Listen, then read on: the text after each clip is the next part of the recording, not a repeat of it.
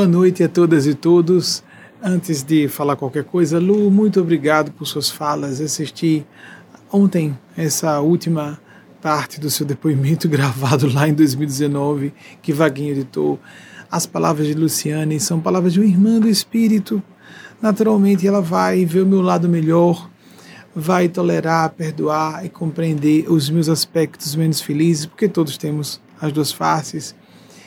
Mas tenho feito um esforço por uma orquestração, uma supraordenação desses seres do plano maior, para colocar mesmo aspectos menos felizes, canalizar energia de aspectos menos felizes, que nós consideramos até culturalmente menos felizes, como por exemplo a agressividade, canalizar tudo isso para o trabalho que eles julguem e elas, esses seres do plano maior, a serviço do bem comum, que não há um bem pessoal sem o bem comum.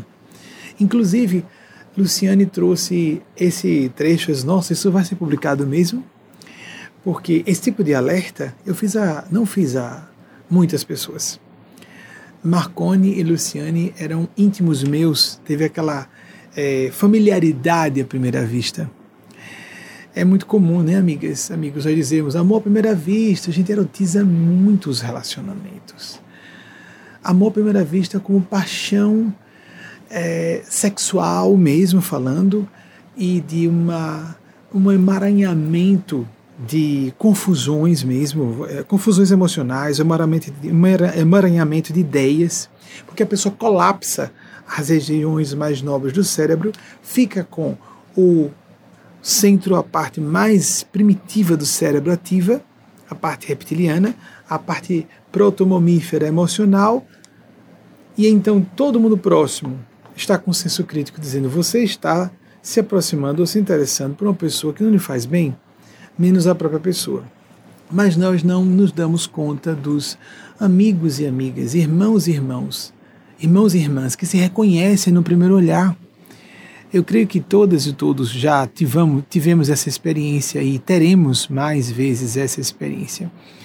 Nós precisamos sair dessa superficialidade das vidas editadas em redes sociais e do distanciamento seguro da mediocrização dos nossos sentimentos para que vivamos o que é, Mário Kitana falou, onde vocês, amigas, é, postou um banner bonitinho com a mensagem dele: amizade e o amor que nunca morre. E os amores mesmo conjugais e familiares biológicos que são duradouros, duradouros são aqueles que têm potencial a ser duradouros, são aqueles que têm uma base de afinidades, de valores, de princípios. Os valores ainda são circunstanciais, mas os princípios são intemporais. E quando nós acessamos a mesma faixa de princípios, de propósitos de vida, então é fácil que nós, com todas as diferenças de personalidade, nos harmonizemos com aquelas pessoas. Com algumas delas podemos entretecer laços conjugais. Com outras, teremos um relacionamento familiar não convencional. Não precisamos nos casar ou haver um vínculo sexual com a pessoa. Tudo é muito, muito é, idealizado no aspecto sexual, sexual romântico e nos esquecemos que a maior parte dos mais importantes laços interpessoais que temos não tem conteúdo erótico sexual. Mas, como eu disse, eu não esperava comentar tanto, né? Eu vim aqui para abrir para pergunta de vocês, mas vamos dizer, vamos continuar. Mas, como falei a vocês, como houve essa irmandade à primeira vista duas vezes. Em 96, quando eu conheci Marcon, em 97, quando conheci Luciane, a esposa dele, que acabou de dar o depoimento, o trechinho final que foi editado, o depoimento dela acabou de ser exibido. Com os dois eu tive a experiência de sentir familiares à primeira vista. Então, quando a gente sentava para conversar, era uma conversa de íntimos de sempre. Então, eu podia falar intimamente como se fala em casa. Essa pessoa não é de confiança. Essa pessoa vai decepcionar você. É uma questão de tempo. Vocês não são semelhantes no campo moral como você imagina. E é muito fácil a gente se equivocar. Todos nós sofremos já decepções, assim como decepcionamos pessoas. E principalmente, quem está à frente compreende quem está abaixo no nível do desenvolvimento psicológico e moral. Mas quem está abaixo vai interpretar muito mal quem está à frente. Ponto. Não adianta. E de fato veio acontecer. E eu me recordo, como eu falava com abertura com eles, eles ficavam surpresos, mas até que um belo dia confirmou-se pessoa a pessoa o que estava previsto acontecer, porque era só haver circunstância para que isso se desse. É infeliz, são as experiências, as perdas, as desilusões. Mas lembremos o que falo desde 97 em nome de Eugênia Spásia, desilusão. A formação etimológica da palavra já nos dá uma ideia. Perder a ilusão é bom. Então, aqui nesse trabalho eu gostaria de lembrar, a equipe acha importante, nós voltamos a esses depoimentos, que seja Vamos deixar que os amigos e as amigas falem sobre os benefícios daqui, porque fenômenos que ocorrem aqui com uma frequência estranha não se dão normalmente em ambientes comuns. O que é um indicativo que há forças místicas, paranormais, espirituais em ação, não por mérito meu, não por uma atuação minha. Vejam o que Lu falava. Ela nos Estados Unidos, aqui como eu estou agora, e eu estando no Brasil, não era minha pessoa, um valor meu, mas esses seres que estou representando, e tem que dizer que representa esses seres. Ufólogos atribuíram a civilizações alienígenas e a gente falando que só são faculdades é, extraordinárias do próprio cérebro. Eu não consigo atribuir ao meu próprio cérebro esses fenômenos, graças a Deus. Eles são canalizados por meu intermédio. E civilizações uh, superiores existem, mas elas não precisam estar encapsuladas em corpos físicos como os nossos, porque isso seria restringir muito os diversos domínios ou espectro colossal de frequências de existência, os multiuniversos, que não precisam acontecer só num plano de matéria densa em que estamos, mas em frequências diferentes. Isso é fácil pesquisar e as pessoas deveriam verificar essas áreas de estudo, disciplinas que não são prestigiadas, porque nós seres humanos temos uma inclinação à lama e à escuridão. Então, se alguém nega, se alguém é pessimista, se alguém diz que o inteligente é desacreditar de tudo, nós somos facilmente seduzidos por essa interpretação de mundo. E nós acabamos perdendo os aspectos mais nobres e tão evidenciados quanto, na verdade, os mais evidenciados, porque não se evidencia negativa, só se evidencia uma afirmação. Esquecemos isso porque não é interessante que nós pesquisemos e nos inteiremos de que existem essas outras faces da realidade, tão concretas e mais porque a base fundamental da realidade é a espiritual. A física quântica toca nisso aí quando fala sobre o campo unificado de consciência, a, o campo subjacente de informações. Uma pessoa negar isso aí é ignorância, ignorância, ignorância mesmo. E às vezes uma ignorância de má fé, porque a pessoa já sabe e não quer tocar no assunto, pula, prefere citar só os negadores e dá um jeitinho de dar uma interpretação truncada desses fenômenos, como autores que vão falar de experiência quase morte e explicam alguns fenômenos com certos é, é, fenômenos, epifenômenos bioquímicos no cérebro, mas não explicam todos os fenômenos da experiência quase morte. Extremamente comprobatórios do realismo dramático dessas vivências. E é sinal de que as pessoas preferem se abraçar mentiras elegantes do que a verdades duras, mas são assombrosas nos dois aspectos. Nos assustam, porque temos que renunciar ao nosso ego, os nossos caprichos, mas o assombro também nesse sentido de assombrar, assustar com a responsabilidade, mas assombrar com a maravilha das graças e bênçãos que podem nos vir. Nossa, estou lucubrando muito aqui, Vamos abrir as perguntas de vocês. Mais uma vez, estou debaixo de influência desse, até comecei a falar a partir da, do seu. Da, retorno ao passado, Lu. Você me fez voltar ao passado com você, apesar de já ter visto. Uh, ontem, antes de ser exibido, tem que aprovar com os bons espíritos. Muito obrigado, princesa. Seja muito feliz você, Marcone, suas duas princesas, Mariana e Vitória, seu príncipezinho Léo, sua mãe, Dona Maria, sejam sempre todos e todas muito felizes. Já devemos ter perguntas não é, selecionadas. Otávio Batista, de Recife, Pernambuco, porque muitas vezes nós temos a impressão de que âmbitos como filosofia e artes evoluem quando comparados com tempos passados. A exemplo da cultura greco-romana e a Belle Époque, diferentemente da ciência, que vemos evoluir constantemente. Excelente pergunta, Otávio. No século passado, Carl Gustav Jung, é, o grande ínclito psiquiatra, psicanalista, criou uma escola de psicanálise, considerado também psicólogo, um erudito, um erudito, um homem de uma cultura extraordinária e é, está sendo revisado, revisto, porque as pessoas esqueceram do valor de Jung. E quando vocês viram alguma coisa truncada na articulação, eu estou conversando com os espíritos enquanto estou com vocês. De vez em quando eu rio porque parece loucura, né? Parece mesmo, parece uns bate-papos, né? Isso é esquizoidia, uma esquizofrenia.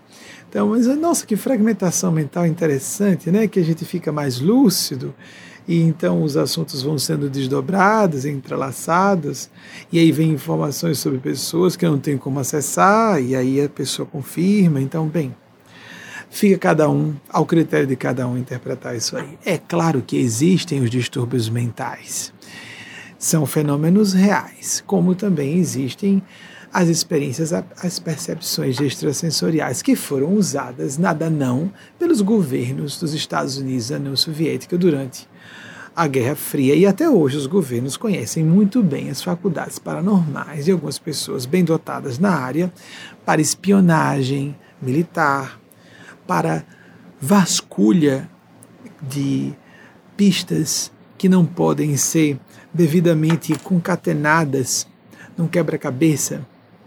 Os fragmentos estão muito incompletos, se chamam paranormais. Há diversos departamentos de polícia no mundo inteiro que são que recebem a consultoria de pessoas com esses dotes. No, na pior das hipóteses, a pessoa pode escolher considerar que são faculdades cerebrais desconhecidas. Quem tem essas experiências mais fortes sabe que não estão baseadas só na nossa neurofisiologia. Não há como você ser um meditador profundo e um ateu, uma ateia ao mesmo tempo. Eu vou reiterar. Algumas vezes eu sou firme com relação ao ateísmo, a militância, porque induz pessoas ao suicídio, desequilibra pessoas, assim como toda forma de radicalismo, como extremismo religioso, fundamentalismo religioso, também propele a desespero. Mas ser ateu ou ateia é às vezes uma escolha sofrida de interpretação da realidade, é minha opinião. Sempre me compadeci, tenho uma paixão quando falo do assunto, porque eu fiquei nas circunvizinhanças disso.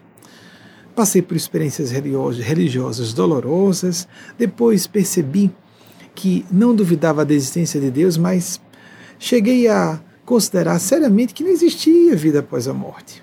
Os fenômenos paranormais, para mim, eram todos explicáveis é, pela percepção extrasensorial ou outras funções paranormais que um dia seriam melhor compreendidas. Era assim minha opinião na adolescência. Eu sei o que é ser um materialista quase ateu, porque foi assim que eu fiquei. Gostava do fenômeno, mas isso são funções desconhecidas do cérebro. Quando a gente vai se aprofundar num assunto, eu não conheço uma pessoa que realmente tenha se aprofundado, nem que tenha falado comigo, ou a distância que fale, que diga que continua crendo que tudo está no cérebro. Ou a pessoa está mentindo que é uma meditadora profunda, treinada, experimentada, disciplinada naquilo, meditadora, uma pessoa que tem experiências ou vive a fundo aquilo, ou ela está mentindo que é ateia. Mas as duas coisas ao mesmo tempo não dá. Não dá.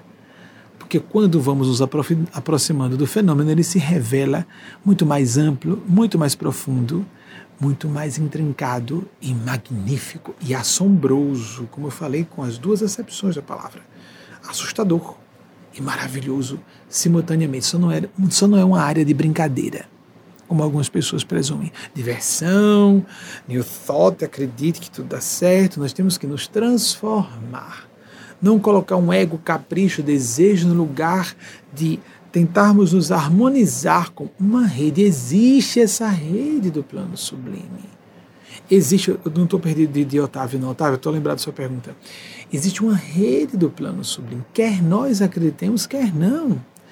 Essa ideia de alguns autores dizerem o que você deseja foi o que Deus quis e você então tem que realizar. Não, há desejos impróprios, há desejos criminosos, há desejos que são apenas imaturos, infantis, alguns que não parecem criminosos e são, como há pessoas que querem violar o livre-arbítrio de outras pessoas e violar livre-arbítrio com intenções ditas nobres. Não, mas é meu filho, minha filha, eu sei que o correto é ela fazer a faculdade de medicina. Não, nós temos que ajudar o filho ou a filha, até alertá-lo, alertá-la caso esteja com alguma algum problema de autoaceitação, de identidade, algum complexo de inferioridade ou de superioridade para buscar o que não tem a ver com o seu perfil, suas capacidades pessoais, suas inclinações. Muito bem. Carl Gustav Jung, esses fenômenos, visão à distância, visão remota, ou clarividência viajoura, não é psicovidência, não é ver os espíritos, a visão à distância.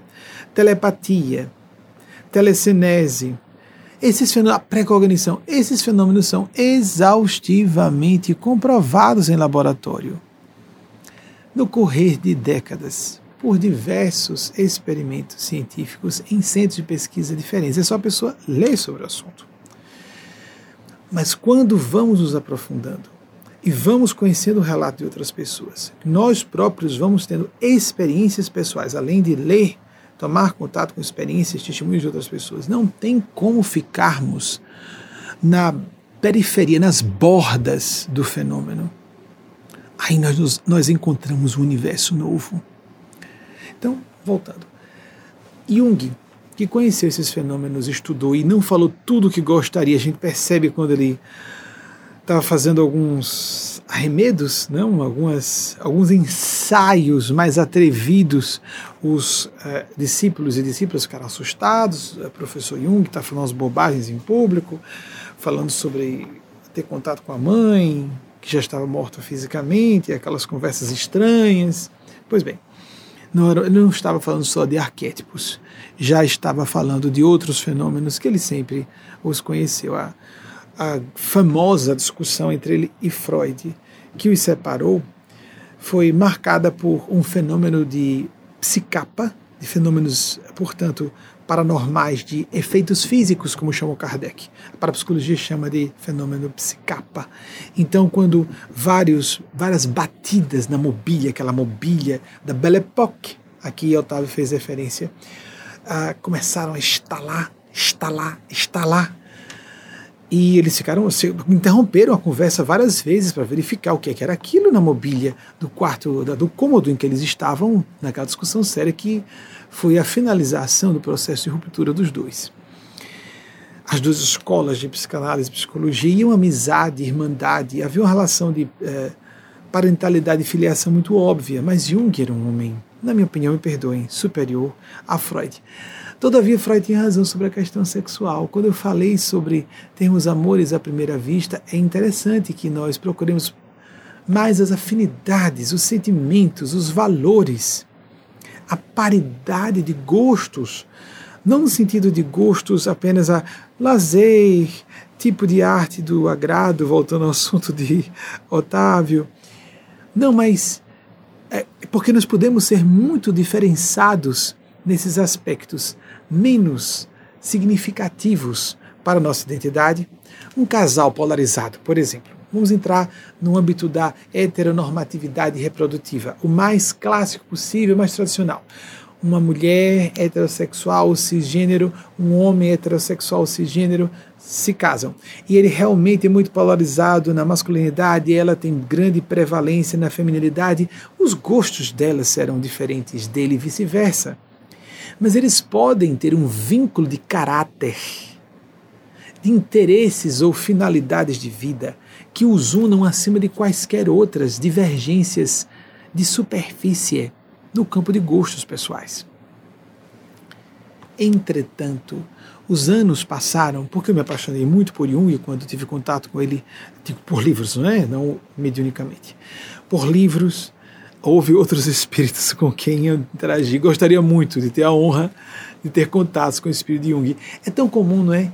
quando começamos a conhecer esse fenômeno, felizmente eu tive o bom senso de não ter pressa na abertura dos canais mediúnicos, porque é fácil as pessoas confundirem, quando estão empolgadas com o fenômeno, processos imagéticos de criações imaginárias que podem parecer muito reais e são fragmentos da psique do próprio indivíduo, inclusive por fenômenos compensatórios de complexos de inferioridade. E aqui fizemos referência a um conceito, inclusive, de Jung, com uma captação mediúnica real. Não tive contato com Carl Gustav Jung. Já tive contato com psiquiatras desencarnados junguianos. De qualquer forma, eu considero que Eugênia Spazia seja superior a Jung, então por isso não sinto falta, mas ficaria honrado de ter essa visita, nunca tive esse contato.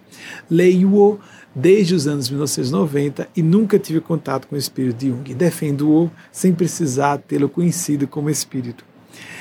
Então, uh, quando li Jung, me deslumbrei, achei extraordinário. Sugiro que vocês leiam. É denso, mas é interessante.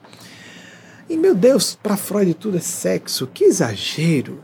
Eu achava interessante porque na época eu dizia que não se fala sobre uma psicologia da respiração, não é? Mas Freud tudo é sexo, mas não há nada mais importante. Esse instinto afeta tanto os nossos relacionamentos, porque não se fala de uma psicologia da respiração? Então eu fui ler Jung, que ele dizia, porque não se fala sobre uma psicologia da alimentação. Então vejam que havia uma paridade dos espíritos que me inspiravam com Jung, pelo menos acredito eu. Ele ficou no campo da alimentação, fui além, meu Deus, a gente passa quanto tempo sem comer? Podemos ficar alguns dias sem alimentação, muito menos dias, se eu não me engano, três, sem hidratação, sem ingerir líquidos e sem sono, nós não suportamos. Sono só são três noites. Aí nós começamos a ter surtos psicóticos sem dormir mesmo, durante três noites. Não há, já vi por várias fontes essa mesma afirmação de observadores e pesquisadores sobre a nossa necessidade e quais são as consequências da privação de sono. Voltando a Jung. Jung tinha uma opinião muito dura sobre a arte contemporânea e suas esquizoidias. Eu vou falar assim. Eu tenho a mesma opinião. Eu peço desculpas àquelas pessoas de boa é, reputação e conhecimento e douto saber em, nas ciências e nas, não, vou chamar de ciências, nas belas artes, no campo acadêmico das belas artes. Mas há muitas manifestações de arte moderna que são realmente esquizoides. E prestam um serviço porque refletem o desequilíbrio e a confusão do zeitgeist, o espírito da nossa época, todo o turbilhão que vivemos. Eu gostei quando Ariano Suassuna, nosso é, amigo, é, vamos amigo querendo dizer irmão do Nordeste, que disse: Para mim não importa, não existe arte moderna ou arte antiga, existe arte boa ou arte que não presta, ou arte ruim. Mas que coisa boa! É isso mesmo.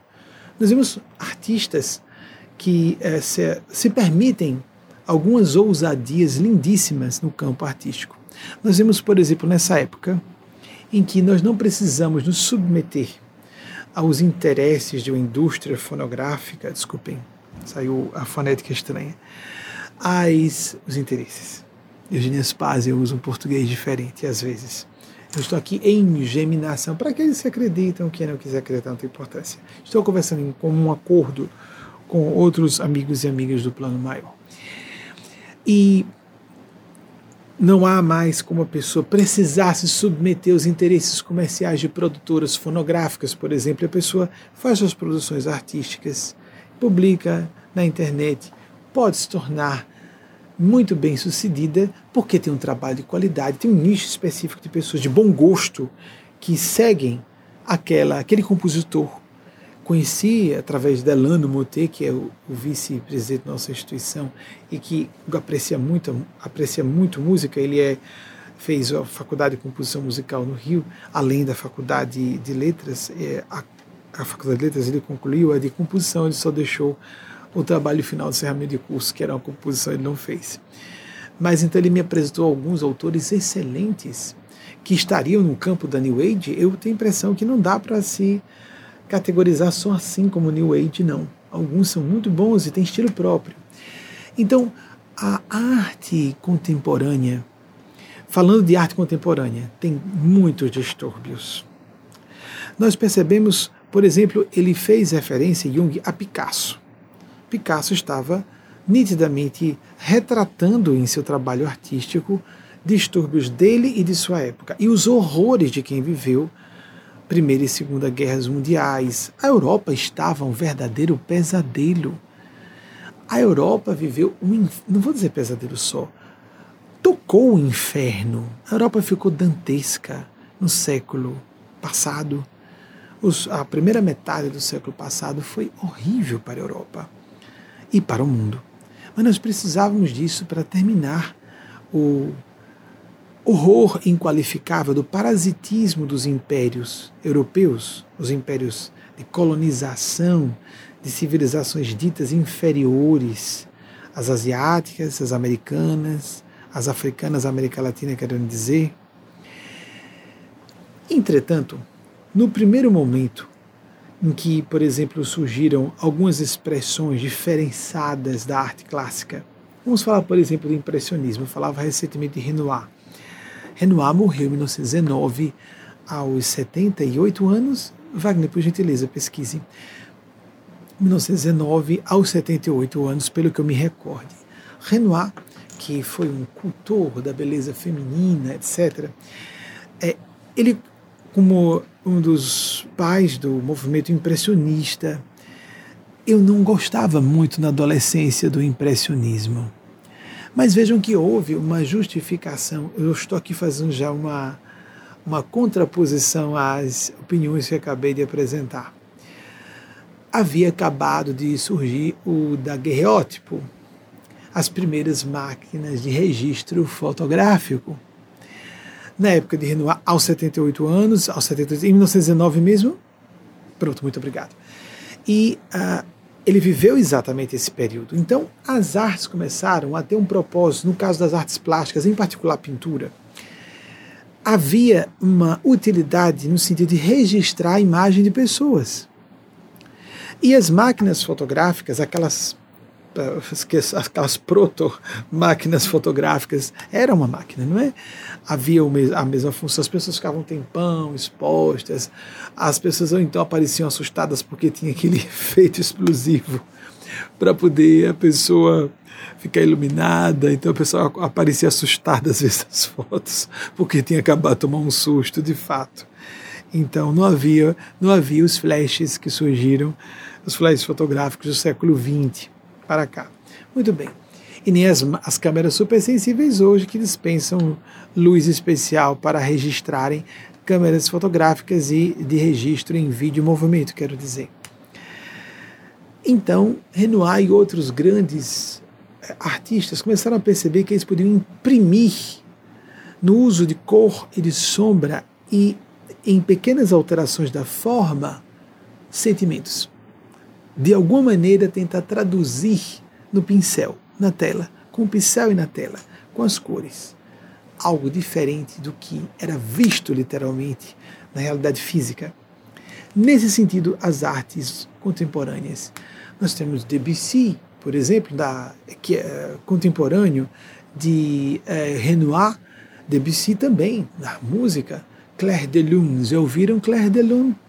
Procurem. Claire de Lune. É muito conhecida quando vocês ouvirem, ah, já ouvi em algum lugar. É impressionismo. Então, é, existe uma arte contemporânea ruim, como existe uma ciência ruim.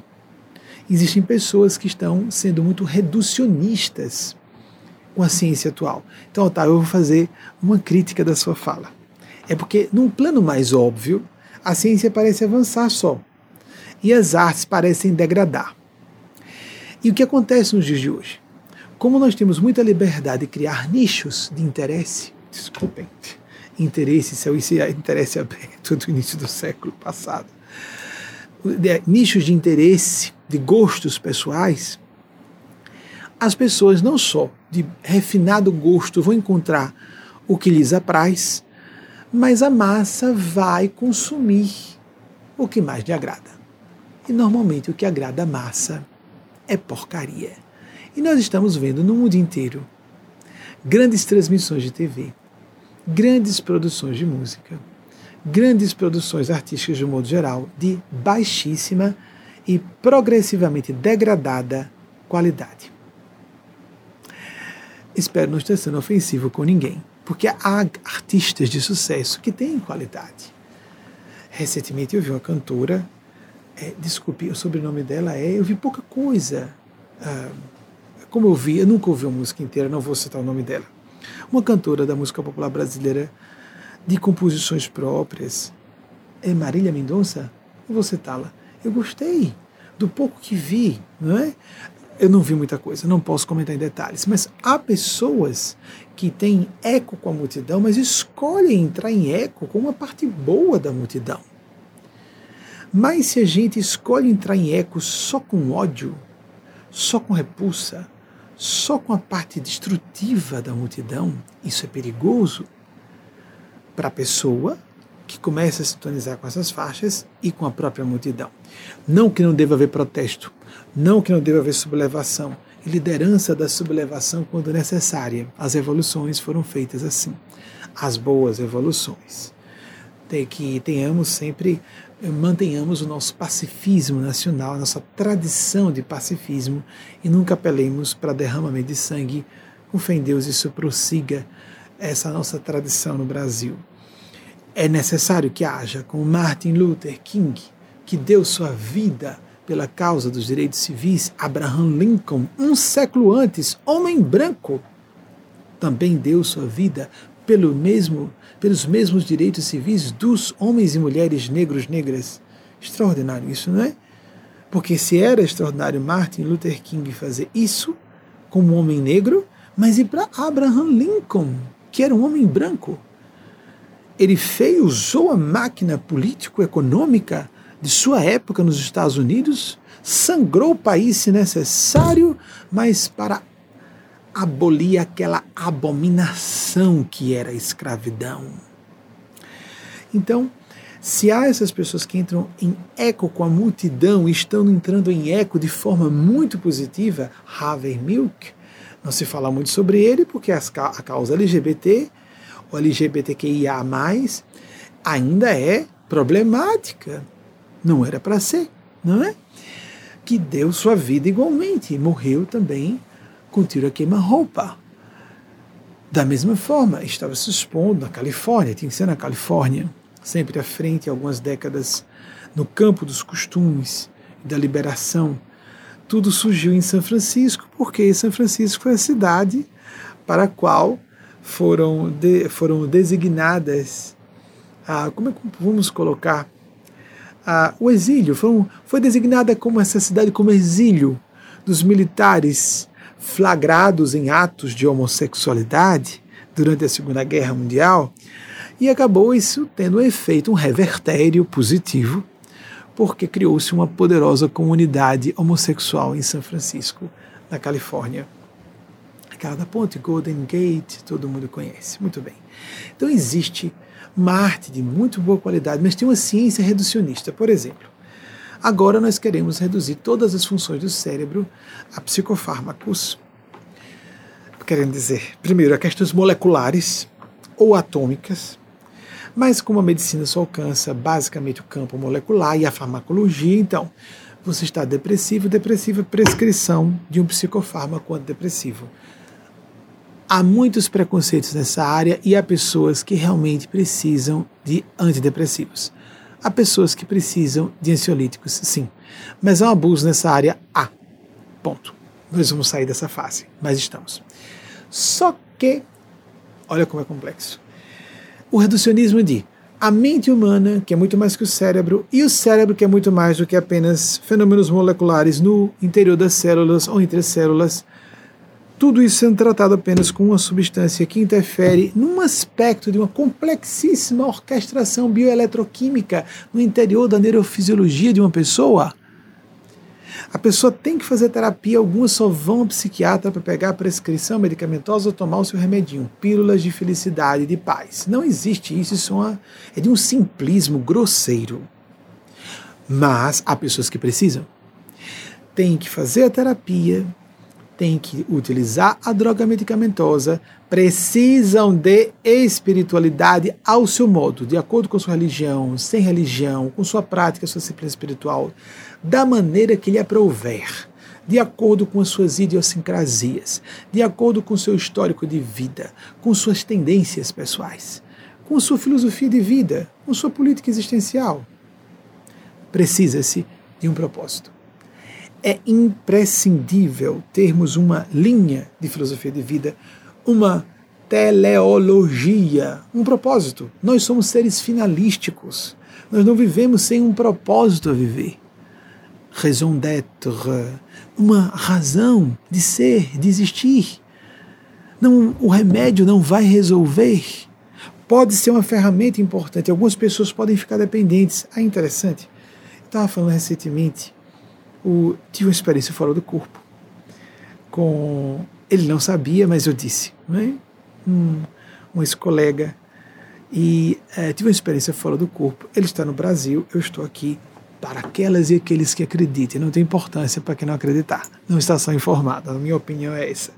Quando nós vamos estudando, vivenciando a experiência, esse colega, ex-colega, se apresentou. Não vou dizer se é da faculdade ou do, do colégio, um ex-colega apresentou a esposa que eu já conheço, que me procurou no início do século para conversar sobre questões do casal. Foi excelente, porque eu o conhecia de muitos anos, então já estou dizendo que não foi da faculdade. então se tranquilize, se ele tem boa índole. Aguarde. Ele é muito jovem, eu também era na época, eu estava pouco mais de 30 anos. Ele é muito mais jovem no corpo. Então, ele é muito jovem, tenha paciência um homem hétero, sexual, bonitão, com prestígio profissional, tenha paciência, dê um tempinho, vai resolver. Então foi excelente que a esposa, que era mais jovem, me procurasse, porque eu disse: aguarde, aguarde, eles estão muito felizes até hoje, graças a Deus. E ele me falou uma coisa que está uh, se tornando lugar comum e é interessante que se traga à tona essa controvérsia, porque diz respeito a esses, essas mesmas complexidades a que Otávio fez referência que estamos aqui elaborando. Dentro do possível, num, escurso, num curto espaço de tempo e com um público heterogêneo, nós temos que filtrar muito do que podia dizer a respeito. Ele falou: um amigo meu contraiu a Covid.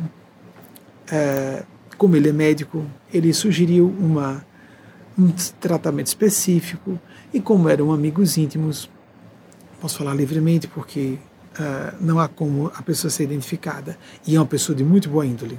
Provavelmente não está me assistindo, então eu fico mais à vontade ainda e não há como as pessoas identificarem. Eu supus que quando eu falei isso numa palestra fechada para o nosso grupo, nós temos três outras palestras fechadas durante a semana para os grupos integrantes, os núcleos, nos países em que há nossa é, núcleos da nossa organização. E é, eu falei num desses grupos e supus que minha irmã, Marília, que é irmã biológica, irmã do espírito, porque sempre fomos confidentes um do outro, ou outra de um, desde a, a infância. Eu presumi que Marília, quando ouvi, se identificar. Não identificou. Achei bem interessante isso. Então, se minha irmã Marília, que é minha confidente de infância, me acompanhou quando eu era colega, porque vários ex-colegas meus se tornaram médicos, por isso atrapalhou. Porque o único elemento mais forte de identificar é dizer que era médico, só. Então, ela não identificou. Isso, oh, que beleza! Eu pensava que pelo menos você tivesse identificado, então falei de forma apropriada. Vejam só, ele disse, uh, depois de ele se recuperar dos sintomas serem arrefecidos, nós programamos nos encontrar para celebrar a vida. Mas primeiro ele disse para nos embriagar. Ele usou a palavra, ou ele usou o verbo embriagar ou embebedar, para nos embebedarmos ou nos embriagarmos. Aí deu uma pausa. Percebi que ele ficou um pouco embaraçado porque se lembrou que eu trabalho na área espiritual e não sugiro propriamente que as pessoas se embriaguem nem façam uso de nenhuma droga, seja lícita, ilícita ou farmacológica. Vejam só. Então, não só para nos embriagar, Benjamin, mas para celebrar a vida. Aí em seguida ele disse: Estamos vivendo um mundo pelo avesso. Pessoas jovens que agora só dormem utilizando um antidepressivo. pessoas jovens que usam remédios para tudo. Está tudo pelo avesso. Bem, o que é pelo avesso? O que é anomalia? O que é anormalidade? Quem estabelece a norma? A norma geralmente é estabelecida cultural e circunstancialmente de acordo com a época e lugar. Grupo de elite. Militar, econômica, política, cultural. Nós vivemos uma era de anomalias específicas ou anormalidades generalizadas e estamos a aspectos construtivos disso e muito negativos, como por exemplo uma pulvera, pulverização da cultura. E pulverização, quero dizer, no sentido de criando-se bolhas, criando-se bolhas culturais, bolhas de ideias, as pessoas só falam entre si, só ouvem aquelas com quem elas entram em consonância e ficam estanques e é, eventos bizarros como dos terraplanistas, como de pessoas contrárias à vacinação nessa época de ciência e ficamos ah, é, perplexos com esse gênero de horrores. Isso é perigoso para os movimentos extremistas. Não importa que direita e de esquerda, não interessa. O extremismo e a opressão é sempre ruim. No meio político, no meio religioso, no meio acadêmico, no meio científico também. Então, ele não percebeu que ele estava dizendo que para celebrar precisa se embriagar. É muito comum isso. Happy hour. Realmente, geralmente é o que? Hora feliz. As pessoas enchem a cara conversam bobagem, submetem-se a altos decibéis, algumas delas têm que estar num lugar barulhento, com muita gente, muita bebida, cigarro às vezes, outras drogas, sexo casual, e a pessoa considera que isso é um momento feliz da semana e espera uma semana inteira para aquele momento de pesadelo emocional. Há um momento na adolescência em que a curiosidade pode fazer a pessoa achar interessante o efeito de uma droga, mas é perigoso, é, é, é, o vício é de difícil erradicação. Nós temos uma necessidade como seres humanos de viver estados alterados de consciência. É uma necessidade inerente dos nossos corpos.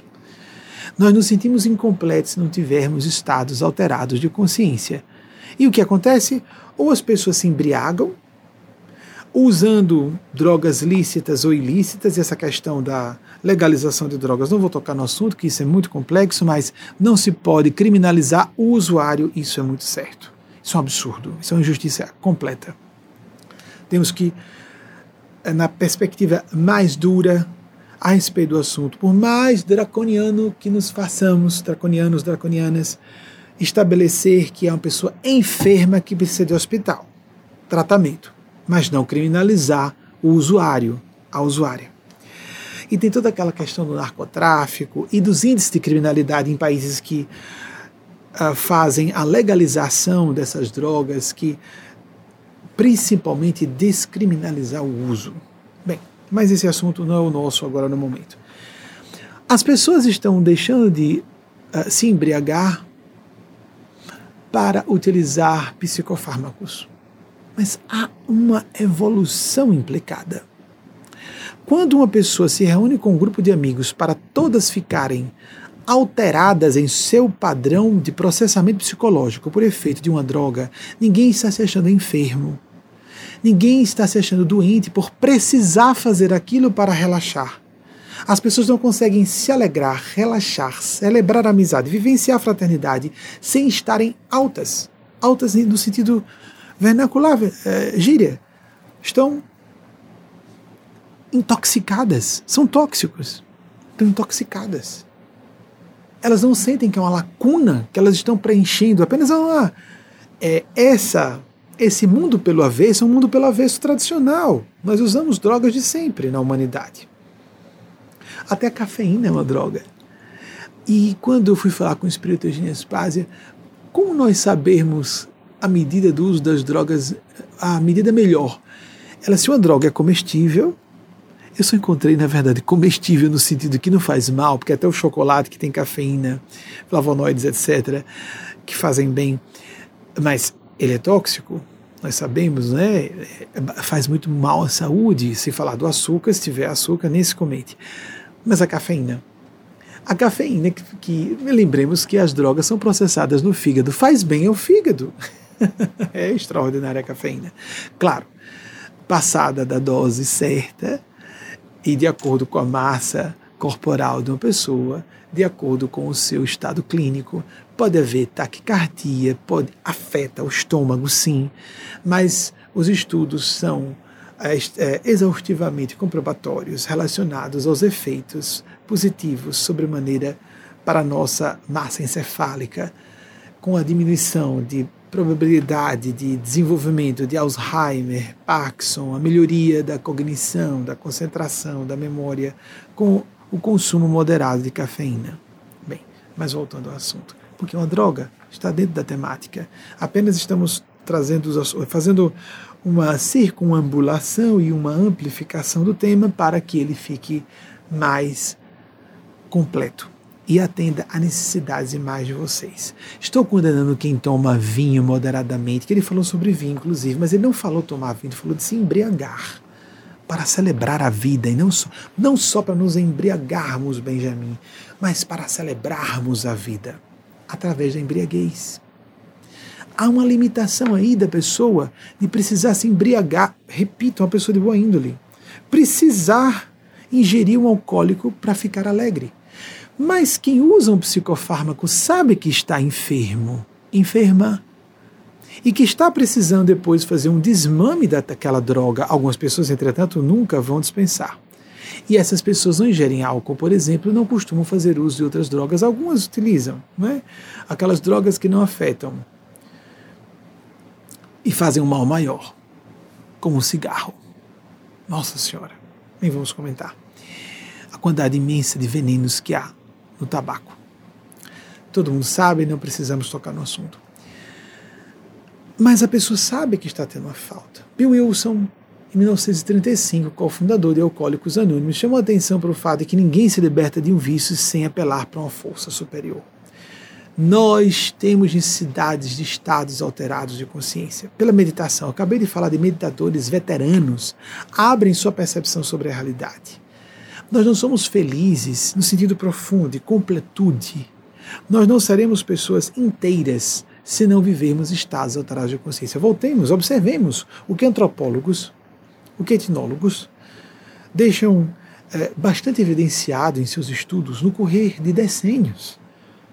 Os eventos xamânicos, quando as pessoas, às vezes, em não só o xamã, mas a tribo inteira usa uma droga psicogênica para todo mundo entrar num barato e fazer um contato com outras camadas de consciência.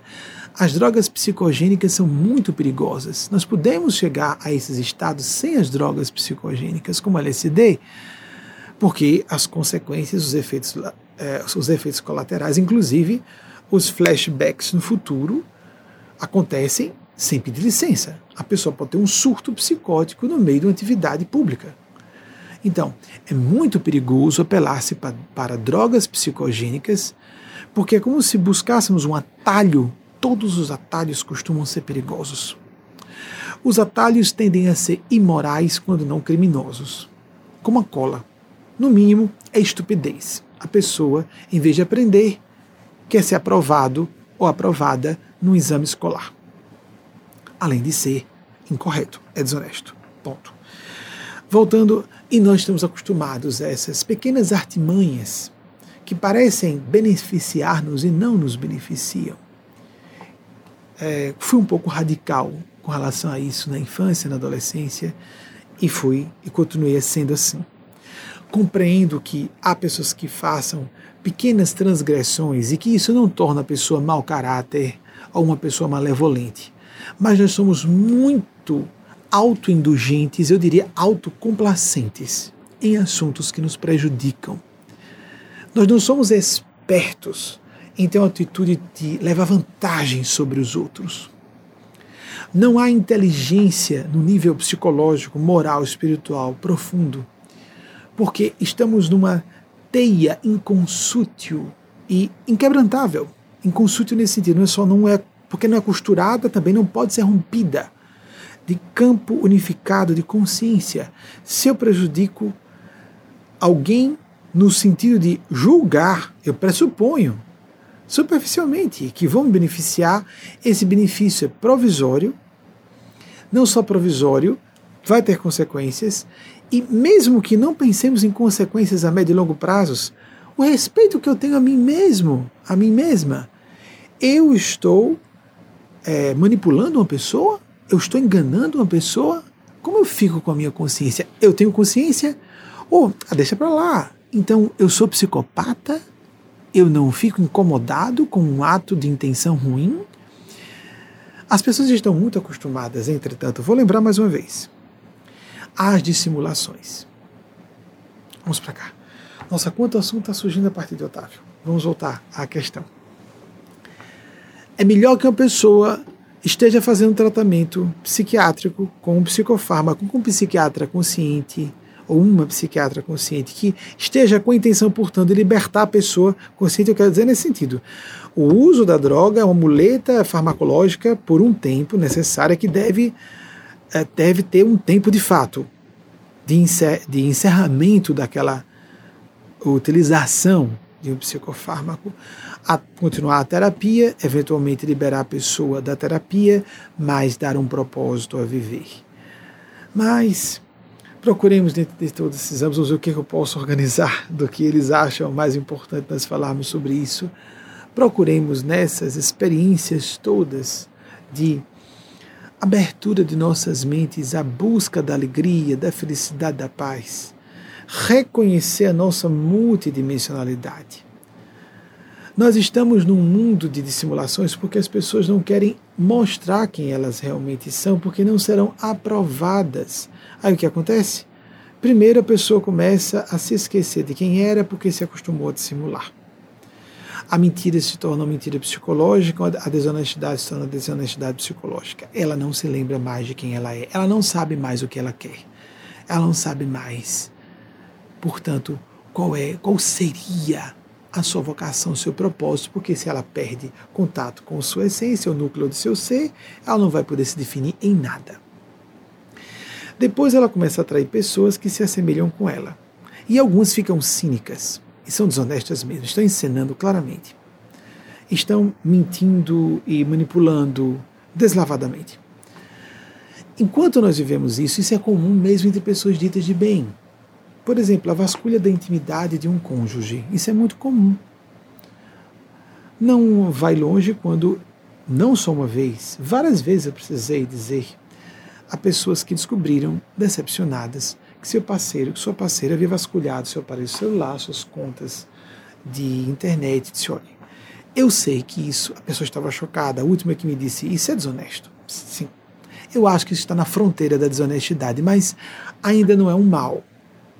As pessoas se sentem no direito, por ser cônjuge, de vasculhar a intimidade do cônjuge. Antes que a gente precise fazer isso, a gente tem que romper a relação. Isso é uma falta de respeito consigo próprio antes de ser uma falta de respeito com o outro. Mas isso é comum na nossa humanidade terrena. Isso é comum. Uma série de excrescências morais, como fala o Espírito de Nespásia, estão por toda parte. E a gente tem que fazer um pacto de boa convivência com tanta imoralidade que nos cerca. Nós pensamos apenas em crimes. O que é tipificado em lei é o grosseiramente errado, é o hediondo. Há várias camadas de, de acerto antes de chegarmos a um grau de erro tão ominoso que existe um tipo legal para aquilo. Vamos considerar aqui, de forma ideal, que a lei seja sempre justa, que nós sabemos que às vezes a lei não é justa. Lembremos de Mahatma Gandhi falando da desobediência civil nesse sentido. E quantas vezes é visto como crime, como antiético, como imoral, o que é apenas vanguarda? Nunca. Lembremos a questão marginal. De novo. Assim como a ciência, a boa ciência, é vista como heresia ou como loucura para um padrão de uma época, mas felizmente na ciência, nas exatas, por exemplo, a pessoa pode apresentar equações matemáticas, pode comprovar que faz sentido o que ela está dizendo. Mas e quando estamos em ciências humanas? Então uma pessoa pode ser considerada polêmica, controversa, mas se ela não estabelece as, os alicerces de vida, os lastros para suas opiniões, em figurões do passado, em doutrinas e opiniões, porque nas ciências humanas há muitas opiniões. E a subjetividade inerente às ciências humanas é muito grande. Então ficamos numa espécie bate-boca acadêmico que corre século sobre século. E há muito material de conteúdo interessante também. A nossa área de espiritualidade e religião, por exemplo, é uma área desse bate-boca. Mas se a pessoa vai experienciar, se ela vai vivenciar, ela pode descobrir o que seja melhor para si. Então procuremos, antes de controlar terceiros, isso não torna ninguém feliz, vigiar outras pessoas. Vamos fazer o trabalho autocrítico e de autoconsciência. Autocrítica no sentido de verificar onde há falhas, mas também onde há qualidades em nós mesmos verdadeiras. Em vez de visualizar projetos de vida, desejos, caprichos, nos conectar a esta grande rede do bem inconsútil, como falei. Nós não podemos nos desconectar. Podemos não ter consciência dessa conexão. Estamos todos entrelaçados. O entrelaçamento das partículas subatômicas o que acontece no plano físico até. Imaginemos o que acontece no campo psíquico. Estamos todos entrelaçados, entrelaçadas, apenas algumas pessoas percebem isso. E outras não têm acesso em nenhum momento. Viveu o que falaram no passado, houve um psicólogo francês chamou de participation mystique, num, num, num sentido pejorativo, de que a pessoa está num barato coletivo, como uma boate, muito barulho, todo mundo drogado e todo mundo ali, não é? É equivalente a uma, um, um bate-tambor numa tribo não falando de, da questão racial, é do nível civilizacional. Esse batambô poderia ser entre vikings, louros de olhos azuis, na África ou lá na Ásia, no Extremo Oriente. É o nível civilizatório. Algumas pessoas estão nesse nível. Elas se alegram pulando com muito barulho, muita droga. Há pessoas que passam por isso na adolescência e alguns nunca saem disso. E as pessoas presumem que isso é vanguarda, isso é modernidade. E não é. É primitivismo. Há pessoas que se. Não, é porque isso, isso é castração, você está oprimindo o desejo, não se liberou, e, é, ou está querendo ser melhor do que os outros, ou melhor do que as outras. Mas há pessoas que têm um momento de grande satisfação pessoal, a gente se reflete na hora do lazer. Ela tem um momento de, vamos dizer, de êxtase lúdico lendo poesia. Eu não gosto de poesia. Estou falando porque há pessoas que gostam de poesia. Outras pessoas gostam de ler filosofia. Outras pessoas gostam de contemplar o cinema clássico dos anos 30, 40. Eu sou aficionado em filmes clássicos, mas não costumo sofrer mais do que apreciar os filmes clássicos. Há pessoas que têm momentos lúdicos com atividade científica. Aí começa a ver o que o sociólogo trabalho, Domênico de Masi, chama de ócio criativo. Quando a pessoa não consegue ver fronteiras entre o que é o momento de satisfação, de lazer, o momento lúdico. Foi muito mal traduzido para português jogo, estudo e trabalho. Não, é momento lúdico. Satisfação, a pessoa está tendo prazer pessoal ela está estudando, porque aquele trabalho é uma espécie de treinamento e de aquisição também de informações novas, e ela está trabalhando ao mesmo tempo. Esses profissionais que se divertem, aprendem e trabalham ao mesmo tempo, têm muito mais potencial a serem competitivos no mercado de trabalho do que aqueles que precisam dividir, fazendo a secção. Aqui é lazer, aqui é trabalho, aqui é estudo. O ócio criativo, o conceito do Domênico de Masi, é de fazermos, se possível, a geminação dessas três, três âmbitos de nossas almas. Mas temos o âmbito espiritual. Eu vou voltar a reiterar para as amigas e os amigos, todas e todos que nos honram com a sua escuta respeitosa. Não interessa qual seja a sua religião. Não interessa que você não tenha religião. Não interessa se você gosta de religião, de religiosos, religiosas que você tem inclinações agnósticas, até que você se diga ateu ou ateia. se você já é ligado, já é vinculada a um partido de crença, trabalhe internamente, quanto possível, qual é o tipo de disciplina oracional, meditativa que existe em sua corrente espiritual cristã? Por exemplo, no Brasil, nós ocidentais somos basicamente cristãos, cristãs. Ore todos os dias. Eu não gosto muito, permitam-me dizer, e falo enfaticamente, da ideia de que nós precisamos nos sentir unos com Deus. Isso nos parece pretensioso e delusório. Fiz essa ideia de entrei em conexão com a, esse tal do campo da consciência unificada. Percebi que tudo está interligado, Deus e eu somos um. Isso me parece esquizofrênico, megalomaníaco, narcísico e egóico. As pessoas não se iluminam no nível de consciência humana em que estamos.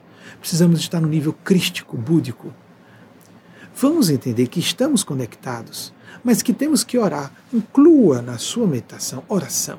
Peça ajuda aos gênios celestes.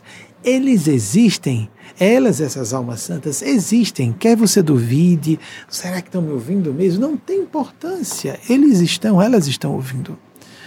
O hábito de você ficar por 15 minutos que sejam na mensagem que Eugênia Spaz recebeu de Maria Cristo, que vai ser, que foi transformada numa pequena produção audiovisual por nossa equipe, vai se falar sobre isso. 15 minutos que sejam. Não se fala, normalmente os autores pedem 30 minutos, uma hora. Eugênia Spazia pede um quarto de hora, 15 minutos, porque aí a pessoa não faz se realmente não quiser. Se a pessoa não conseguir extrair um quarto de hora do seu dia para fazer apenas aquilo, ela está dizendo que não dá a menor importância ao assunto.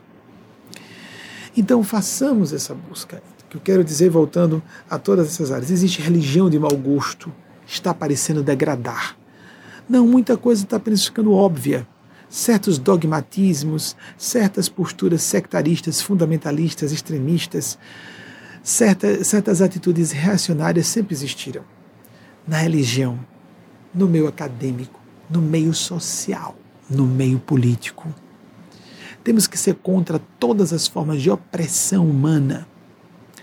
Então, enquanto nós vemos nichos de excelência em todas as áreas, na espiritualidade, na música, no entretenimento. Falando da música como um dos âmbitos de entretenimento, mas é porque eu acho música parte, não é? Entre as artes, me parece, perdoem os que discordarem. Mas os apreciadores de música vão concordar comigo. isso é muito subjetivo, isso aí é opiniático. Mas nas artes, de modo geral, artes do que quero dizer no sentido de consumo, apreciação de arte, alguém produz, nós estamos apreciando. Há nichos de excelência em tudo nesses dias.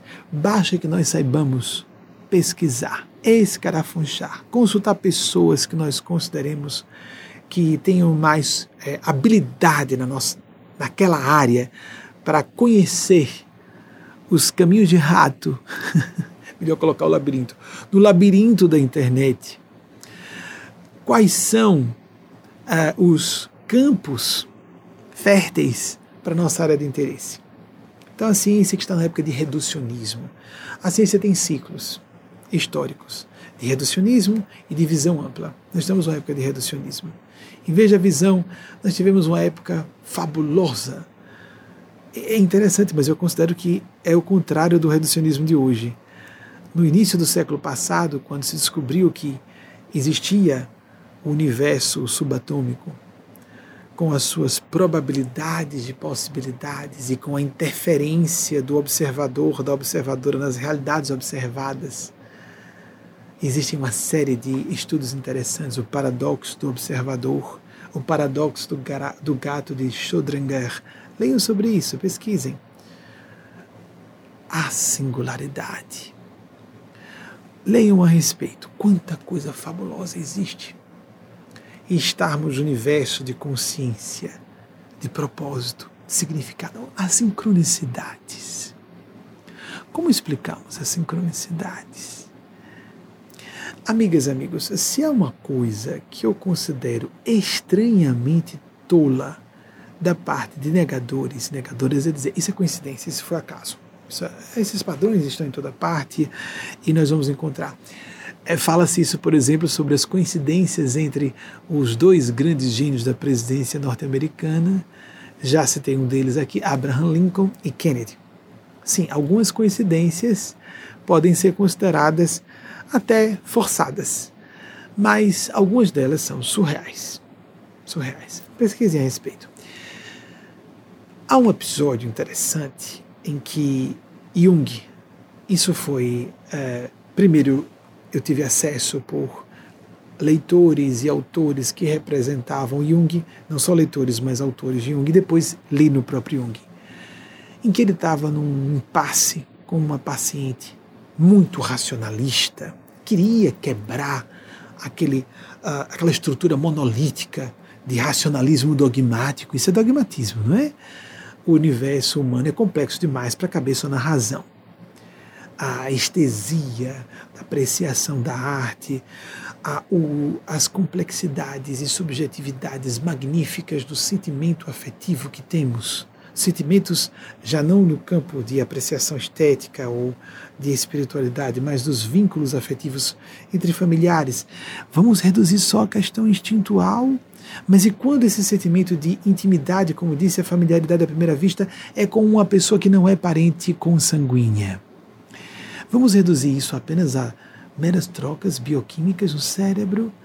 Nós intuímos claramente, quando somos um pouco mais amadurecidos, psicologicamente amadurecidas, que não se pode reduzir. Sim, existem efeitos bioquímicos no cérebro, bioeletroquímicos, é lógico. O nosso cérebro é um magnífico hardware biológico, mas existe um, existem softwares que são aplicados nesse hardware, existem aqueles que são os criadores de programas, existem os operadores desse hardware com esses softwares. Isso é bem evidente quando nos conhecemos em profundidade. Como explicar as sincronicidades? Então, o caso da paciente Jung é muito relatado e eu li no próprio Jung também. Relatado entre Jungianos. Jung estava com essa paciente. Eu vou, uh, pode haver alguma distorção de memória, porque eu li há muitos anos, mas é interessante que nós nos recordemos. Ele disse que já não sabia mais o que fazer. Percebia que aquela paciente estava sinceramente interessada em quebrar aquela estrutura inflexível de racionalismo radical. E ela queria abrir-se ao psíquico, ao subjetivo, ao mitológico, ao arquetípico, qualquer coisa. Ela queria sair daquela, daquele encaixotamento em que ela vivia. A pessoa fica encaixotada, blindada, emparedada, emparedada. E quando ele disse que já não sabia mais o que fazer, era um impasse completo, uma situação irresolúvel, começaram a falar ela disse que teve um sonho, se não me engano, foi um sonho dela. Eles tocaram no assunto de um escaravelho. E lembrando da origem mitológica egípcia do escaravelho como símbolo da imortalidade, o inseto começa a bater no vidro da janela do consultório de forma tão incômoda que Jung teve que ir lá verificar do que se tratava durante a sessão e, quando abre, o que adentra a sala? Um escaravelho. A paciente ficou estática. Está de choque. E o processo começou a melhorar terapêutico a partir daí.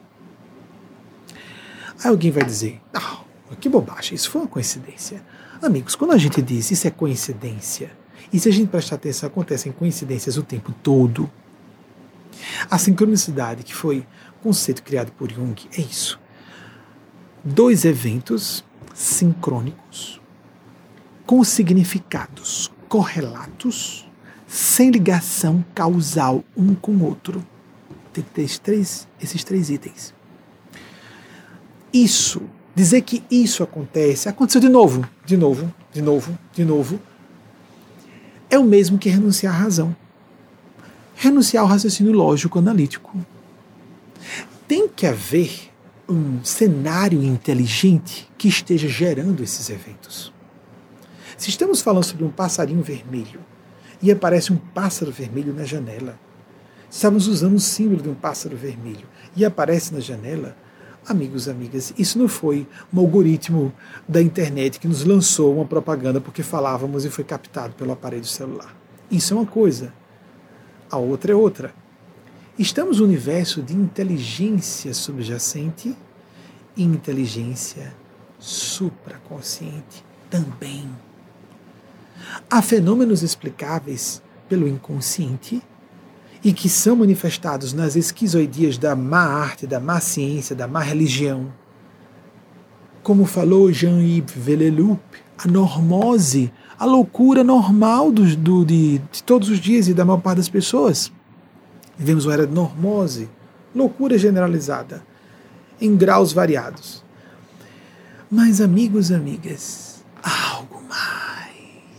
E nós sabemos que há algo mais. Nós intuímos, nós sentimos.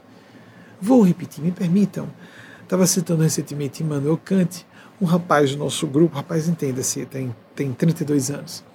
Vou, já que Benjamin falou, vou ler Kant. Agora ele está se exibindo em todas as redes. Leonardo Gomes, entre os bastidores audiovisuais.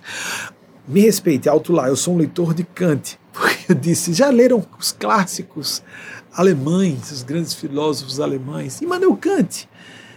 Eu não consegui ler muita coisa de Kant, porque normalmente filósofos são muito metódicos, eu tenho uma mente um pouco mais caótica. Então, Immanuel Kant 1724, 1804, disse algo interessante. Eu consegui ler de forma completa o, a Crítica da Razão Pura, mas quando fui para a Crítica da Razão Prática, me cansei. Bem, como sou generalista, não sou filósofo, vamos passear, vamos passear, vamos trafegar, vamos pervagar por outros universos de conhecimento. Ele disse: é claro que esses fenômenos, quando ouvidos isoladamente sobre manifestações do mundo espiritual, fenômenos paranormais, isoladamente parecem não muito críveis, mas em conjunto é indiscutível que esses fenômenos existem. existem. Um homônimo dele, Manuel Swedenborg, um polímata extraordinário do século XVIII, acompanhou o famoso incêndio de Estocolmo à distância, por visão remota, com várias testemunhas. Ele era um homem extraordinário em várias áreas de ciência e era um paranormal extraordinário também. Mas por que, que nós somos tão fechados quanto o preconceito que há com o assunto espiritual, paranormal, místico? Os governos investem nisso há decênios para fins de caráter duvidoso, de função moral duvidosa. E nós entramos no barato de zombar desses assuntos. Isso é estupidez. Como dito por Eugênia Spaz, em nome de Maria Cristo, é claro que devemos quebrar preconceitos e discriminação com todas as minorias, mas o pior de todos os preconceitos, isso Eugênia Spaz falou lá atrás, depois ela apresentou com o pensamento de Maria Cristo, o pior preconceito é com pessoas sem corpos. Ou elas são idealizadas, ou demonizadas, ou simplesmente com existência negada. Esses fenômenos existem. Há campos de pesquisa e registros de pesquisas científicas, mas em tamanho superlativo. Nós acreditamos em fenômenos nas ciências exatas com muito menos indícios do que há de sobejo material de evidenciação científica na área paranormal, místico e mediúnica espiritual. Por que esse medo de sermos menos do que nossos egos querem ser? É isso. Por que esse medo das elites políticas, religiosas, econômicas, de as pessoas se empoderarem descobrindo que a outra elite Atenção que não é dizer o eu posso, eu e Deus, Deus sou eu. Oh, oh, isso é de uma, de novo, de uma superficialidade blasfema e de uma estupidez perigosa, porque se eu coloco minha agenda acima de uma agenda de uma supraordenação pelo bem comum desses gênios celestes, eu vou me colocar a fazer. Eu vou fazer escolhas de vida que não vão condizer com a minha verdadeira felicidade. Eu vou arrebentar minha cara lá na frente e talvez não tenha volta para essa existência. Há certos erros que nós deixamos consequência, consequências que não são reversíveis e precisamos, como certas enfermidades graves deixam sequelas, como o Lu Vieira acabou de falar, para Nós, alguns erros, desvios de rota, ficam difíceis de serem reparados. Não digamos eu quero, desejo, eu vou, e muita vontade, eu serei feliz. A psicologia do êxito fala muito sobre isso. Quantas pessoas, grandes magnatas, pessoas que conseguiram atingir seus objetivos. Um magnata se tornou bilionário. Que é o meu, qual o seu sonho? Ser rico. Só isso. Eu sei que a questão do dinheiro é importante para atender necessidades elementares. E no Brasil, onde há muita injustiça social, isso é uma questão grave da problema da distribuição de riqueza, é sério. Há pessoas no mundo inteiro que vão dormir a números estonteantes, pesquisem a respeito. Mais de um bilhão de pessoas vão dormir com fome todos os dias. Há pessoas, tudo em números assim, de centenas de milhões a mais de bilhão, que só fazem uma refeição por dia. Isso não é justo, amigos, amigas. Não há nenhuma justificativa. Nós temos potencial econômico para resolver isso, de quero dizer, a terra inteira. As nações ricas poderiam ter resolvido isso há muito tempo. Não há interesse, porque não há vontade política, ponto. Não é só dos governantes, não, dos povos governados. Porque se os povos governados quisessem, haveria essa distribuição de renda, esse socorro às necessidades básicas. Mas a psicologia de diz: o cara ficou bilionário, e aí agora? Eu era tão mais feliz quando eu sonhava em ser bilionário, agora eu estou vivendo um pandemônio. Não acredito em ninguém, vivo com medo de ser morto, medo de ser pego. Minha esposa está interessada em mim, meus filhos só estão esperando que eu morra para ficar com meu dinheiro. E o que mais? Há muita preocupação. Trabalho o tempo inteiro. Consegue lazer? Que lazer? Eu não sei o que é lazer. Eu não sei o que é relaxar. Mas você realizou seu sonho. Pois é, era tão bom antes quando era pobre, cheio de sonhos. Celebridade. O que é celebridade se uma pessoa está exposta a ser criticada, atacada, apedrejada o tempo inteiro? Nessa humanidade, quanto mais a pessoa aparece, mais é atacada. Ser objeto de inveja das pessoas, isso realmente pode ser objeto de ambição pessoal? Títulos. Bom, dá prestígio, ótimo. Que nós vemos uma era de vitrines sociais, não é? A questão do. A pessoa com a quantas seguidoras tem aqui ou ali, etc. Meu Deus, isso não realiza pessoa nenhuma. Beleza, juventude, ser sexy. Mulheres lindíssimas e homens muito atraentes, mas vamos colocar para mulheres que são muito preocupadas com isso. Lindíssimas, como eu vi isso, mulheres lindíssimas que se casaram sem saber que não eram amadas, elas eram troféus de seus maridos. Quando perderam a beleza, descobriram que perderam a vida toda porque aquele cara trocou para uma mais jovem. Porque ela era um troféu. Isso é tão comum, sempre foi. Eu ouvi pessoalmente num teatro. Tônia Carreiro, que pode ter sido uma das mulheres mais lindas da história do Brasil. Não pelo fato de ser loura. É interessante que ela não tinha traços propriamente finos, era de uma simetria de uma elegância. Eu me assombrei que quando eu a vi pessoalmente, presencialmente, quero dizer, no teatro, e fui falar com ela. Eu me recordo desse 99 a 98, me perdoe. Ela estava com 78, quase 80, por volta disso. Eu me aproximei dela, ela é de 1924. Wagner, você pode pesquisar, por favor, de 22? Eu lembro que ela estava perto de 80, sem ter fechado 80 anos. Quando a gente, a uma certa altura da peça, era um monólogo, e ela falando dos homens da vida dela. Os grandes artistas, autores, os escritores, poetas e vocês imaginam uma mulher dessa presencialmente para homens héteros? Eu acho que todo mundo ficava meio demente. Enquanto ela estava presente, ninguém se concentrava direito em nada. Eu estava assombrado. É uma mulher de quase 80 anos. Como ela pode ser tão linda? Era muito mais, ela não. Me permitam dizer, eu acho que Tônia Carreira não era fotogênica o carisma, e tem a questão da energia da pessoa. Num certo momento que ela estava sentada numa cadeira, ela resolveu se agachar no chão, aquela coisa mimosa de botar as perninhas para o lado e ficar sentadinha mimosa. Aí o cuidado para se sentar revelou a idade que ela tem. Meu Deus! Eu falei para o meu companheiro na época, estou falando como homem gay, faço questão de dizer, porque estou falando de uma mulher muito bonita. Então, declarado. Que bom, né, gente? A gente tem que libertar um monte de biba aí escondida. Para quê, gente? Para quê? Ninguém vai definir caráter por orientação sexual nem identidade de gênero. Vamos nos definir por aqui, por aqui. Isso é que importa. quanta perversidade, quanta loucura acontece, quanta mentira, quantas famílias destruídas por causa de homossexualidade enrustida, escondida em casamentos de fachada. Foi compreensível no passado, agora por diante não mais. Então, quando ela foi sentar, Tônia Carreiro, 20, 1922, 23 de agosto, então, é, e desencarnou em 3 de março de 2018, com 95 anos. Então era isso mesmo, foi, eu me lembro que ela estava próxima. Eu tinha feito a conta 78 anos, então ela deveria estar, deve ter sido 2000 isso. Mas próximo disso. E ela, quando ela foi se sentar, eu comentei, agora é que a gente vê que ela, vê que ela tem quase 80 anos. Quando eu cheguei próximo, porque não adianta fazer cirurgia plástica, amigos amigas. E ela desabafou publicamente. É para isso que eu estou falando sobre ela agora. Aos 38 anos, eu fui trocada por uma moça de 18. Digo agora a vocês com 78. Pronto, lembrei porque ela falou 78. Digo agora a vocês, nem agora com 78 eu me senti tão velha.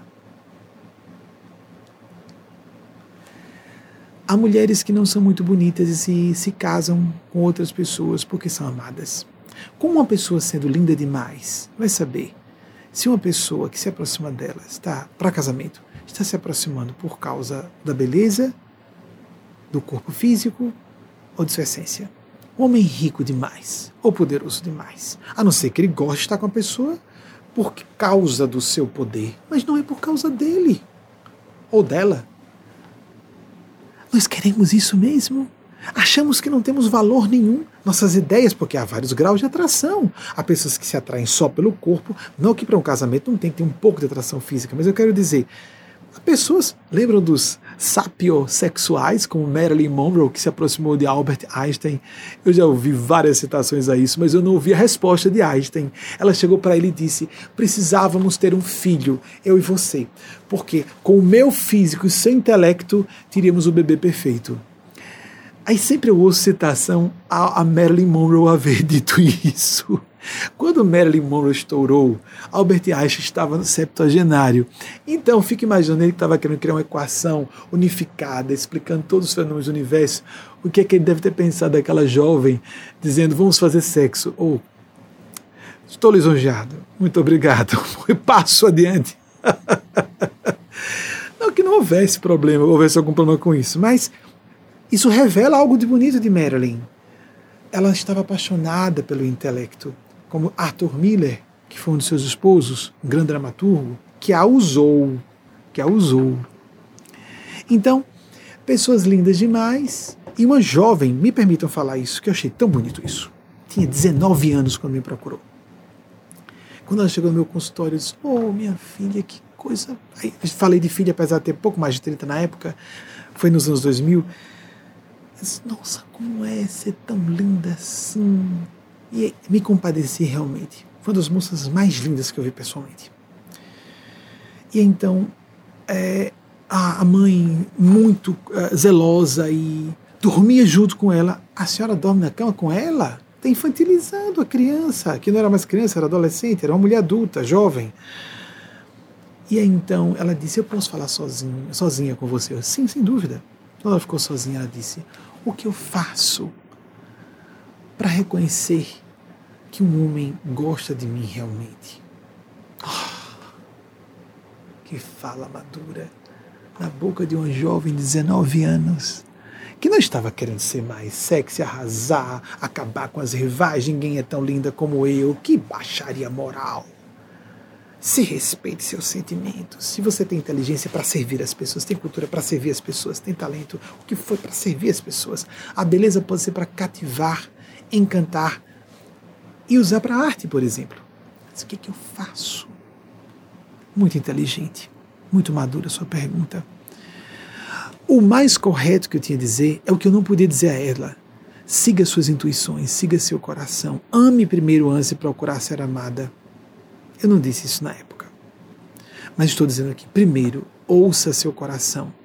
Porque na sensualidade feminina, na sexualidade feminina, tem muito a ideia de ela foi escolhida, ela foi cortejada, o que o homem acha dela e não o que ela acha do cara. A não ser no sentido do poder, do dinheiro, da inteligência, a mulher querer sempre o mais. Isso não é correto da parte de vocês que têm essa tendência. O homem quer algo menos para controlar, estou falando do homem grosseiro e da mulher grosseira. O homem quer tudo, que a mulher seja tudo menos para ele controlar melhor, territorialistas que os homens tendem a ser, e as mulheres querem sempre algo superior, para que elas possam ser protegidas, amparadas e se infantilizem dessa forma. As duas formas estão completamente equivocadas de entendimento. Estou polarizando muito. As duas formas estão erradas e não estou dizendo que todas as mulheres sejam assim, muito menos os homens também. Não, não, não, não, não. Mas existem essas tendências. Muito bem. Falando rapidamente o que eu disse àquela jovem. Primeiro, tenha cuidado para não se impressionar com quem não dá atenção a você. Você está acostumado a ter atenção. Se um homem heterossexual vai achar você muito impressionante, todos acharão você impressionante. Mas mulheres também acharão você impressionante. Mulheres héteros, inclusive. Homens gays acharão você interessante e acharão uma alternativa. Talvez eu consiga fazer sexo com essa, porque é tão linda que é capaz, talvez, de eu conseguir fazer sexo com ela. E queiram utilizar você. Um cara que não dê muita bola para você, ou pode estar tentando quebrar o seu ego, ou ele pode não gostar muito da fruta, amiga. O homem vai ficar perturbado. Analise por outros meios. Como ele trata outras pessoas, outras mulheres, como ele trata outros homens, como ele trata os amigos, como ele trata os familiares, como ele tra trata pessoas de classes sociais ditas inferiores. Como ele faz tudo isso longe dos seus olhos, não para impressionar você, mas longe dos seus olhos. Assim você vai avaliar o caráter desse rapaz. Mas eu não pude dizer a ela o que ela não tinha como ouvir numa consulta só, que era leia os seus sentimentos, leia o seu coração. Porque algumas podem estar acostumadas a receber muita atenção e se impressionar com alguém que não deu. Porque está com raiva. O cara pode ser hétero, sim. Ela tem poder demais sobre mim. E o cara maltrata porque ela tem poder demais sobre mim. Há inveja de alguns homens em relação ao fascínio das mulheres. Homens heterossexuais. Há gays com inveja de mulheres, porque tem atenção de outros homens. E os gays têm que se esconder. E há uma ideia de mulheres que querem atrair homens gays para se sentirem mais poderosas, porque elas conseguem levar gays para a cama. Não levam, levam bissexuais para a cama, não gays. Ou então um gay que está com a fantasia em outro lugar. Senão não funciona. Não adianta, essa fantasia é uma loucura. Como da mesma forma, o inverso. Nós vamos descobrir todo tipo de distúrbio. Vou parar por aqui para não falar do inverso. Vamos esquecer os distúrbios. Vamos procurar sintonizar o coração. Sintonizar os nossos sentimentos mais nobres. Em vez de esperar que qual o tipo do amor que o cara tem por mim, ou a moça tenha por mim, que tipo de afeto, o que eu sinto por essa pessoa primeiro. Se eu conheço bem meus sentimentos e isso tem uma repercussão vibratória, a gente começa a ficar treinado a ver isso. Não precisa ter grande mediunidade. Intuição, linguagem não verbal, tonos de voz, o tom de voz, mas intuições, energias. Quando nos conhecemos em profundidade, começamos a sacar mais como são as outras pessoas, quais são os propósitos reais das outras pessoas e podemos estabelecer laços afetivos ou conjugais, amicais ou da família biológica, se alguém da família biológica tiver laços de afinidade pelo espírito, de melhor qualidade. Melhorar os que já existam, romper os que não sirvam. Com afeto, desejando melhor a pessoa, apenas evitemos contato com pessoas que estruturalmente são tão diferentes de nós que a simples aproximação gera conflito, gera atrito, se machucam. Então a gente se encontra menos. E não, eu tenho boas intenções, vou doutrinar você para ser uma pessoa melhor. Você é pai e mãe de uma criança e um adolescente, pode fazer. Não sendo, não pode. Não deve. Não deve. O meu grande fascínio por esse tipo de trabalho é que a pessoa não gosta tanto, estou falando para adultos, se desinscreve do canal. Quando era televisão, muda de canal. Me lembro que chegava às vezes, não havia filtragem de perguntas, porque eu fiz esse trabalho desde sempre com provocação do público ao vivo. Como Fiquei aqui com a pergunta de Otávio, né, Otávio? Então, eu reconheci Otávio Batista, é, imagino que seja filho de Cássia Jailson, do nosso núcleo de Recife, né? Conheço Otávio e é, muito inteligente sua pergunta. Não quero é, ocultar que conheço o rapaz. A pergunta chegou agora, só vi agora Todas as perguntas são assim ao vivo, mas não havia seleção antes. Então havia perguntas, chegavam, não gostei do que você falou, então aí eu dizia, mude canal. Por que você está falando dessa forma? Fale mais simples. Mas eu estou falando simples, você que não está entendendo. Mude canal, vá para outra igreja. a gente falando do seu gosto. Eu estou falando de uma forma que as pessoas que precisam me ouvir só estão encontrando basicamente comigo. É uma pena. Somos um grupo minoritário, uma fatiazinha, espalhado pelo mundo inteiro, 185 países, mas uma, uma raspinha da população. Tem um conjunto, não diria, não é uma elite psicológica ou moral, não, não, não, são pessoas normais, humanas, são vulneráveis, falíveis, mas com um gosto mais refinado no campo espiritual e um pouco mais críticas, e não engolem tudo. Não, não dá, não dá, fica, trava, trava. Nós queremos um pouco mais de substância e menos uh, confeito. Nós queremos um pouco mais de essência e um pouco menos de aparência. Eu vou encerrar a nossa preleção aberta ao grande público desse domingo.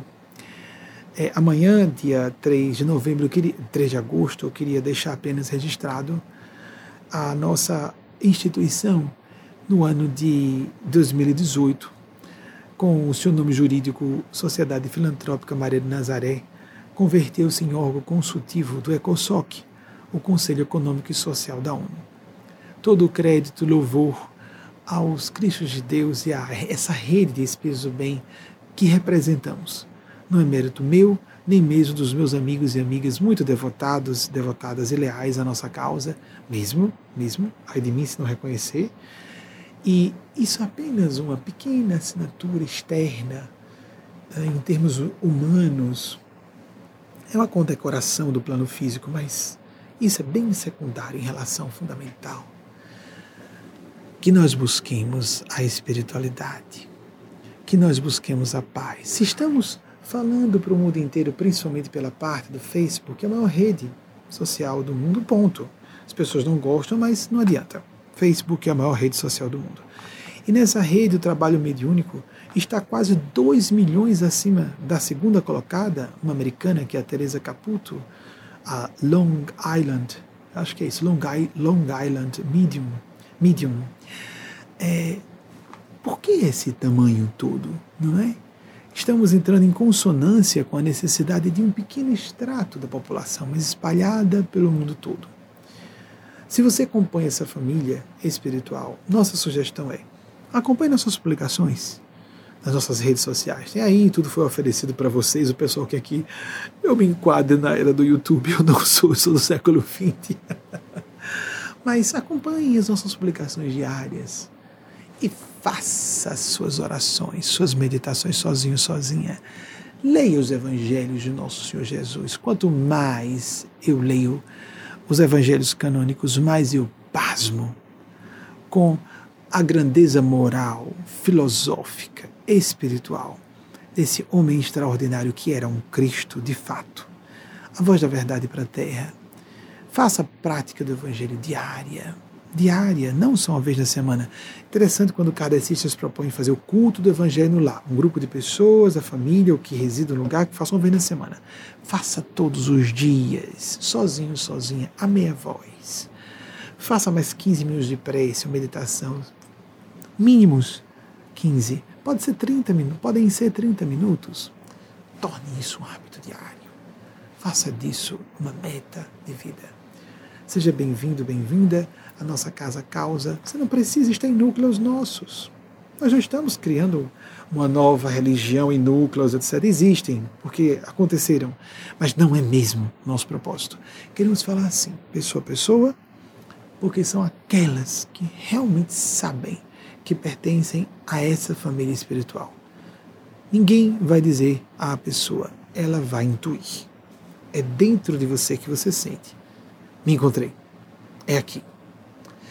Mas só que esse aqui são diretrizes externas mais aproximadas de quem você é e do que você precisa, do que você encontra em outros lugares, mas para que você faça suas próprias interlegere, uma das origens etimológicas da palavra inteligência, a leitura interna, a sua intuição, a sua leitura íntima, a introvisão, interlegere, a leitura de dentro do que você considere e seja importante e seja essencial para a sua felicidade, para a sua paz, a sua realização como ser humano.